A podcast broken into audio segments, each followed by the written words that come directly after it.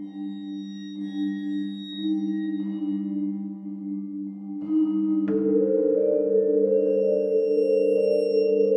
okay, seratus tujuh koma empat F M Mandiri Radio News Station, masih di pada cerita X Mandiri Nightmare kalau Mandiri ya. Dan kali ini kita sudah bersama dengan Mas Didi yang malam hari ini juga ingin berbagi tentang pengalaman horor dia atau pengalaman mistis dia. Ini yang akan dibagikan ke kawan Mandiri semuanya.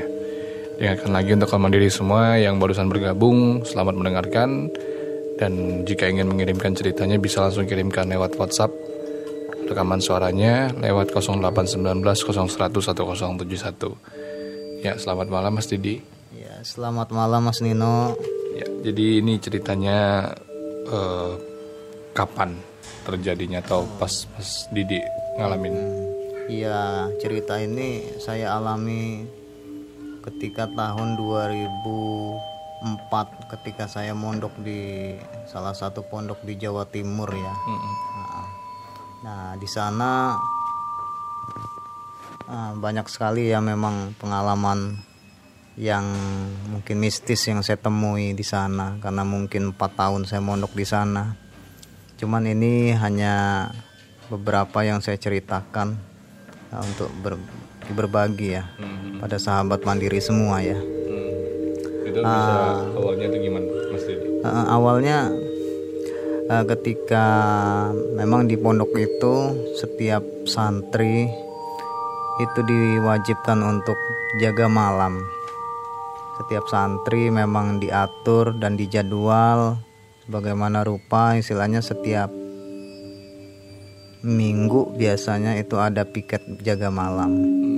Uh, ketika kami bagian rayon Aligar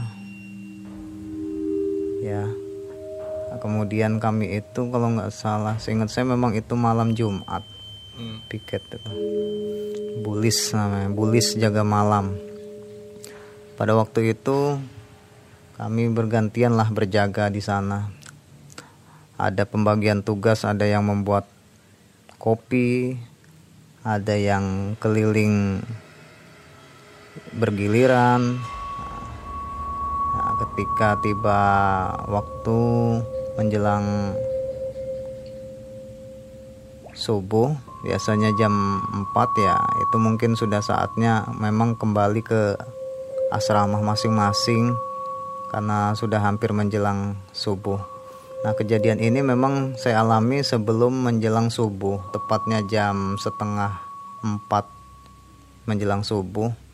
Nah, ketika selesai menjaga malam kan, nah, kami memang ketika selesai jaga malam itu, yang piket jaga malam itu memang tidak diwajibkan untuk masuk sekolah sampai istirahat pertama. Jadi ketika kami sudah istirahat untuk istilahnya menjelang subuh, menjelang subuh kami mandi, mau mandi. Nah, ketika itu saya memang ngantri di salah satu kamar mandi yang tepatnya di belakang kali. Nah, belakang kali, memang di asrama itu belakangnya ada kali lah. Nah, memang di sana saya biasa mandi di sana karena kenapa saya pilih salah satu kamar mandi yang menurut saya favorit karena di sana airnya mengalir deras, kemudian bersih. Nah, pada waktu itu saya ngantri, ngantri karena ada yang mandi di dalam, perasaan ada yang mandi di dalam. Nah, ada yang jebar, jebur, jebar, jebur. Kemudian perasaan ada yang sikat gigi. Saya nunggu di depan, di depan pintu, tepatnya di, di depan kamar mandi itu. Namun setelah kurang lebih lima belas menitan kok nggak berhenti-berhenti ya ini yang mandi ini. Kemudian kan biasanya kamar mandi santri itu bawahnya nggak tertutup. Saya duduklah di bawah sambil yang ngantri supaya nggak capek, saya duduk. dan tidak sengaja saya melihat ya ada kaki kaki orang mandi, cuman kaki itu kok perasaan saya kok tidak menyentuh lantai. Lutang gitu ya? uh -uh, seperti seperti uh, sosok apa ya, dia tidak menyentuh lantai lah, dia pakai pakai sendal tapi kok perasaan nggak menyentuh lantai ya, itu masih saya abaikan. Nah, cuman ketika dua puluh menit kok masih jebar-jebar-jebar-jebar, saya coba ngetok pintu kamar mandi itu. Saya ketok, saya ketok. Namun ketika itu nggak berhenti, airnya terus mengalir. Saya coba untuk membuka. Kemudian ketika saya buka, tidak ada siapa-siapa.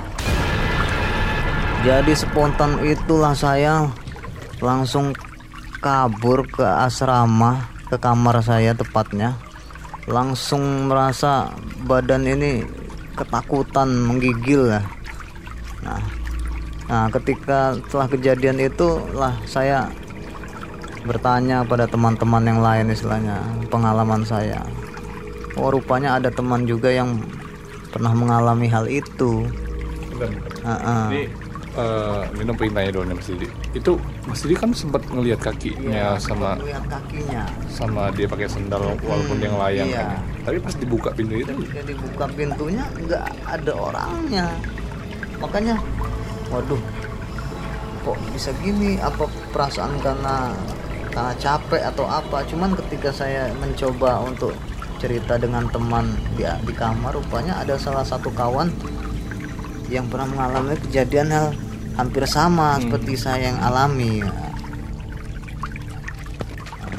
Ya memang secara sejarahnya ya salah satu pondok ya, ya pondok itu ya, emang di belakangnya itu ya kali, salah satu kali, kalinya itu katanya angker, angkernya ya mungkin dari zaman waktu P K I, kemudian istilahnya itu zaman zamannya ya masih P K I, cerita orang desa situ ya memang banyak korban. Ya korban mayat istilahnya ya tiba-tiba ditemukan di kali, kemudian istilahnya ya tempat yang angker kata mereka, cuman mereka tidak terlalu berani untuk bercerita lebih lebih panjang.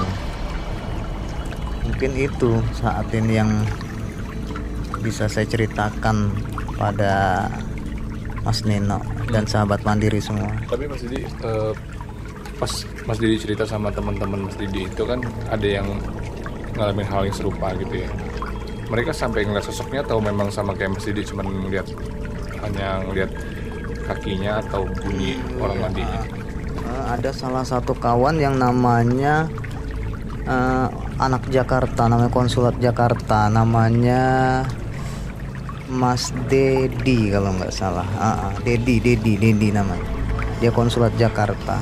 Dia sama cerita ini, rupanya dia mengalami hal yang serupa, cuman dia melihat seseorang, tapi ketika melihat ke arahnya tidak ada mukanya. Nah, iya, di tempat yang sama di kamar mandi itu juga. Padahal kamar mandi itu ya kamar mandi yang memang airnya tuh mengalir terus, tempat yang bersih lah. Nah, nah cerita uh, teman tadi ketika dia mengalami kejadian itu ya mungkin langsung spontan shock, mungkin sakit besoknya dia itu panas badannya mungkin bertemu itu ya. Cuman kalau saya secara pribadi ya mungkin juga tidak sampai mengalami sakit itu, hanya hanya trauma saja. Ketika mau ngantri di tempat kamar mandi itu saya nggak berani lagi gitu. Iya, nggak berani sendirian. Tapi kalau untuk uh, tempatnya sendiri, santri sering mandi di situ kan ya?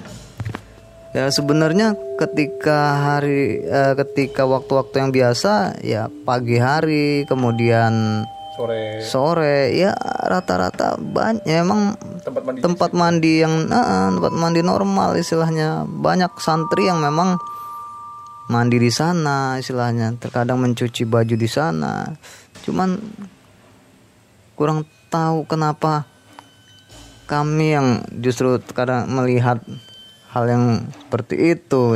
Bisa jadi kejadiannya memang pas lagi subuh, pas lagi memang. Iya, bisa jadi karena saat itu saya ya setengah melamun, setengah capek. Cuman ya itu nyata secara penglihatan saya. Memang di sana ya di pondok itu selain apa namanya sejarah kali itu memang ada mistisnya ya. Mungkin hal-hal yang lain ya mungkin saya belum paham apa yang sejarah yang ada di sana ini. Tapi e, masalah ini atau pengalamannya Mas Didi ini pernah di-sharing ke ustadz-ustadz sana nggak?